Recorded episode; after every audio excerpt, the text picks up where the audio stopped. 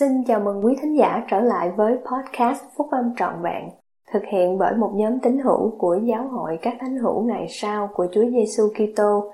Chúng tôi xin được chia sẻ cùng quý vị các nguyên tắc phúc âm giúp chúng ta có một cuộc sống hạnh phúc từ những bài viết đăng trong các tạp chí của giáo hội phát hành định kỳ vào mỗi tháng.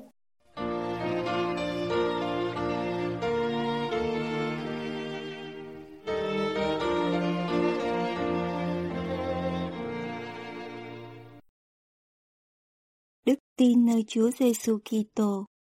Bài của Chủ tịch Russell M. Nelson của Giáo hội các thánh hiểu ngày sau của Chúa Giêsu Kitô đăng trong tạp chí Liahona vào tháng 3 năm 2008. Con đường dài của tôi để trở thành một bác sĩ y khoa chỉ mới bắt đầu. Sau đó là những năm làm việc trong bệnh viện, nghiên cứu, huấn luyện chuyên môn và những kỳ thi chứng nhận. Rồi tiếp theo là nhiều năm giảng dạy, phục vụ và những thử thách của lĩnh vực mới mẻ đang phát triển về phẫu thuật tim mở ngọ. Tất cả những điều này mang đến cho tôi một lòng kính trọng sâu xa về cấu trúc và chức năng của cơ thể con người. Tôi tin rằng sự sáng tạo đó là thiêng liêng. Hãy nghĩ đến nguồn gốc của cơ thể con người. Nó bắt đầu với sự kết hợp của hai tế bào sinh sản. Một là từ người mẹ và một là từ người cha. Hai tế bào này cùng chứa đựng tất cả những chi tiết di truyền của một cơ thể mới, được giữ trong một nơi rất nhỏ đến nỗi mắt thường không thể nhìn thấy được. 23 nhiễm sắc thể của mỗi người cha và người mẹ kết hợp lại thành một tế bào mới. Những nhiễm sắc thể này chứa đựng hàng ngàn gen định rõ đặc điểm của cơ thể bào thai. Khoảng 22 ngày sau khi những tế bào này kết hợp với nhau, một trái tim nhỏ bé bắt đầu đập. Khi được 26 ngày, máu bắt đầu lưu thông. Các tế bào sinh sôi nảy nở và phân chia ra. Một số tế bào trở thành mắt để thấy, một số khác trở thành tai để nghe, hoặc các ngón tay để sờ những đồ vật kỳ diệu chung quanh chúng ta.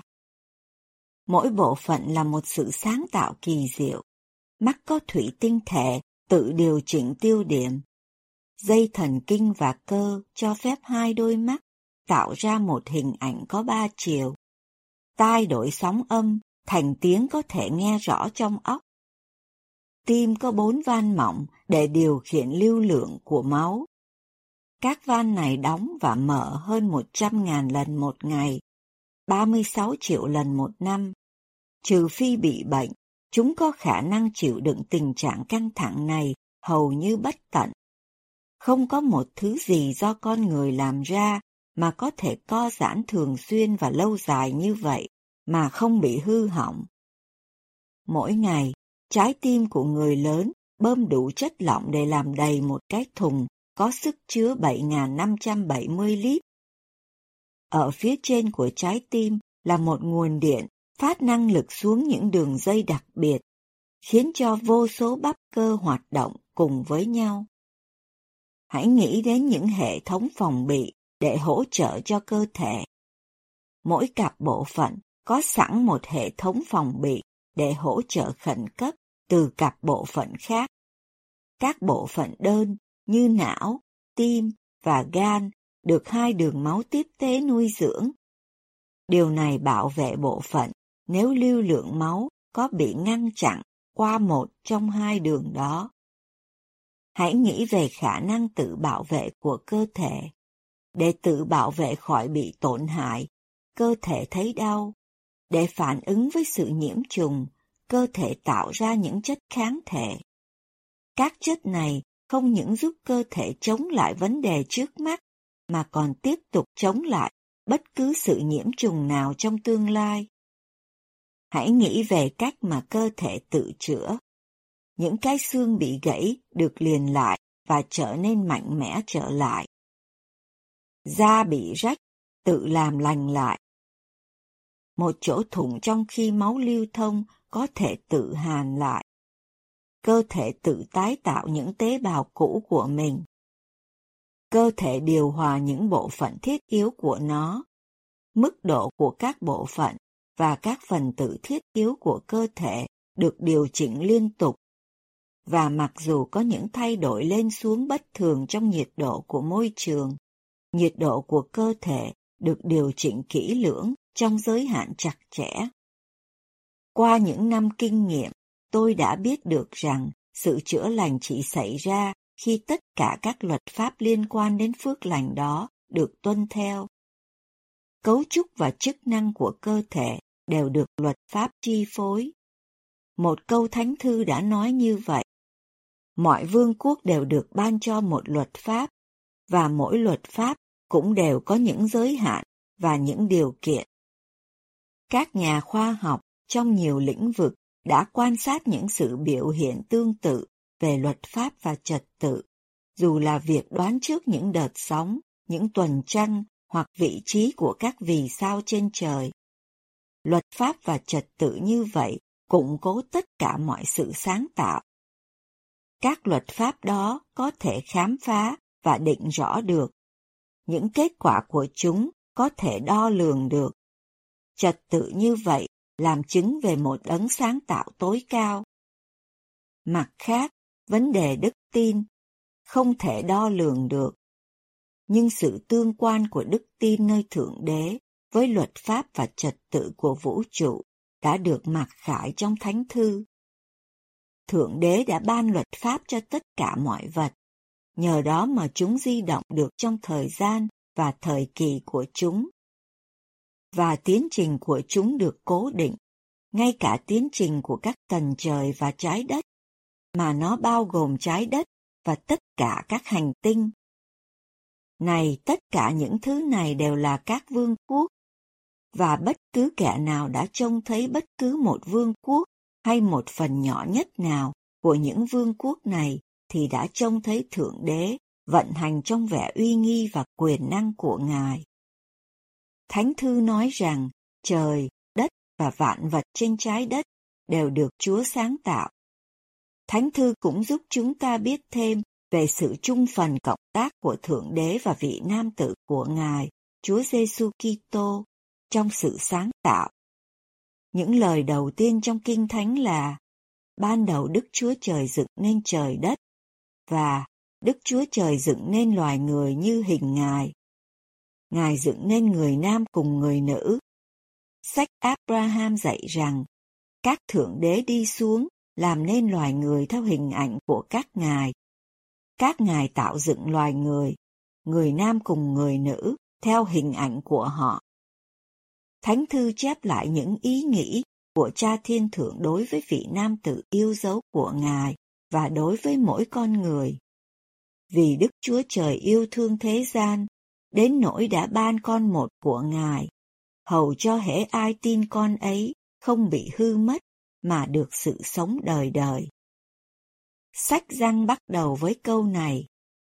Ban đầu có ngôi lời, ngôi lời ở cùng Đức Chúa Trời, và ngôi lời là Đức Chúa Trời. Ban đầu Ngài ở cùng Đức Chúa Trời. Muôn vật bởi Ngài làm nên, chẳng vật chi đã làm nên mà không bởi Ngài. Câu thánh thư này chỉ rõ ràng ngôi lời của Thượng Đế là Chúa Giêsu Kitô, đấng đại diện riêng của Thượng Đế trong việc điều khiển vũ trụ này và đấng sáng tạo tất cả cuộc sống. Sự kiện này được xác nhận cho môi xe bởi cha thiên thượng là đấng đã phán. Và bằng lời nói của quyền năng ta, ta đã sáng tạo ra chúng, đó là con độc sinh của ta, là đấng đầy ân điển và lẽ thật.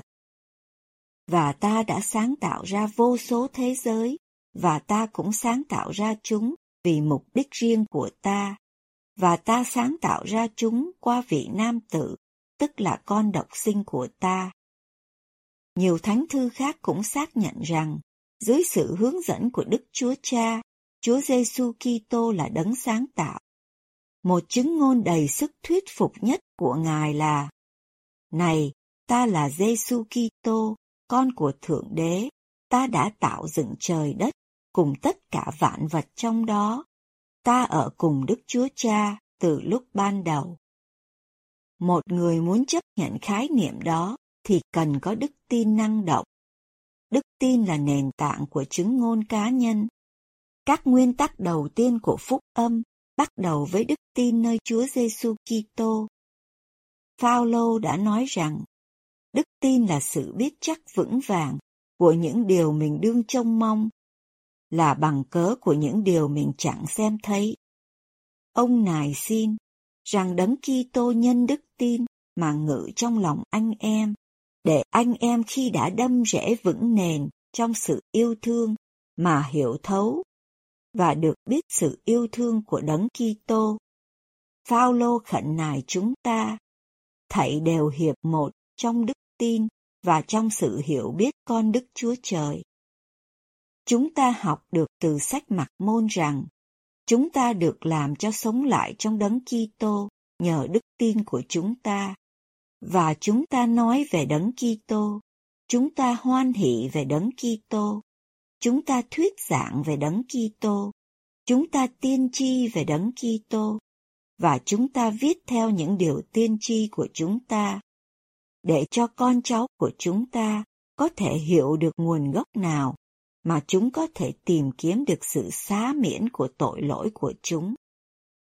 Các phước lành phát sinh từ đức tin nơi Ngài cũng được mặc khải trong sách Mạc Môn. Chúng ta đọc từ sách đó. Các người phải tiến tới với một sự trì trí trong đấng Kitô, với một niềm hy vọng hết sức sáng lạ và với tình yêu thương Thượng Đế và mọi người. Vậy nên, nếu các người tiến tới, nuôi dưỡng lời của Đấng Kitô và kiên trì đến cùng, này, Đức Chúa Cha có phán rằng, các người sẽ có được cuộc sống vĩnh cửu. Đó là ân tứ lớn lao nhất trong tất cả mọi ân tứ của Thượng Đế. Đức tin năng động nơi Chúa dẫn đến sự cải đạo trọn vẹn và một sự cam kết hoàn toàn đối với công việc thánh của Ngài. Chúng ta trở thành con cái của giao ước. Chúng ta trở thành con cái của Ngài. Thánh thư xác nhận như vậy. Và giờ đây, nhờ giao ước mà các người đã lập, các người sẽ được gọi là con cái của Đấng Kitô, các con trai và con gái của Ngài. Vì này, hôm nay, Ngài đã sinh ra các người theo thể thuộc linh, vì các người có nói rằng lòng các người đã thấy thay đổi nhờ có đức tin nơi danh Ngài. Vậy nên, các người được Ngài sinh ra và đã trở thành các con trai và con gái của Ngài. Đức tin năng động nơi Chúa mang đến sự cải đạo, một sự thay đổi lớn lao trong lòng, một sự thay đổi trong lối suy nghĩ, từ những đường lối của thế gian thành những đường lối của Thượng Đế. Nó khiến cho một người phải hối cải một cách hết lòng. Alma nói thêm, hãy thuyết giảng cho họ biết hối cải và có đức tin nơi Chúa Giêsu Kitô. Hãy dạy họ biết hạ mình, nhu mì và khiêm tốn trong lòng. Hãy dạy họ biết chống lại mọi cám dỗ của quỷ dữ với đức tin của họ nơi Chúa Giêsu Kitô. Sách Mạc Môn hiện hữu một phần nhằm thuyết phục dân Do Thái và dân ngoại rằng Chúa Giêsu là đấng Kitô, thượng đế vĩnh cửu. Những người đọc sách Mạc Môn và cầu vấn trong đức tin, xem sách ấy có phải là chân chính không, thì nhận được một chứng ngôn về sự chân chính của sách. Họ cũng biết được rằng Chúa Giêsu Kitô là đấng cứu rỗi của thế gian, rằng Joseph Smith là vị mặc khải và tiên tri của Ngài trong những ngày sau cùng này. Đức tin nơi Chúa Giêsu Kitô không những mang đến các phước lành trong cuộc sống này, mà còn thiết yếu đối với sự cứu rỗi vĩnh cửu và sự tôn cao của chúng ta.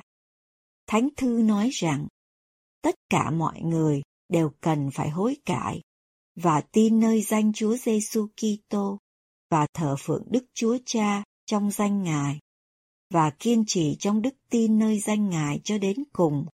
Bằng không thì họ không được cứu rỗi trong vương quốc của Thượng Đế. Chúa cũng bắt các bậc cha mẹ có trách nhiệm dạy dỗ con cái của họ, có đức tin nơi đấng Kitô, vị nam tử của Thượng Đế hàng sống. tôi làm chứng rằng Chúa Giêsu là đấng Kitô, vị nam tử của Thượng Đế hàng sống.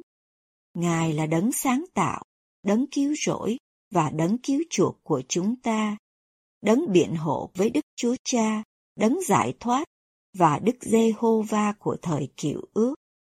Ngài là đấng Emmanuel đã được hứa, đấng Messi đã được sức giàu và đấng gương mẫu toàn hảo của chúng ta.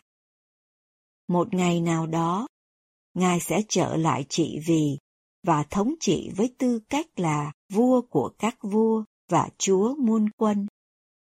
Cuối cùng, mỗi người chúng ta sẽ đứng trước Ngài vào ngày phán xét. Tôi cầu nguyện cho mỗi người chúng ta rằng đức tin cá nhân của chúng ta nơi Ngài sẽ được chấp nhận.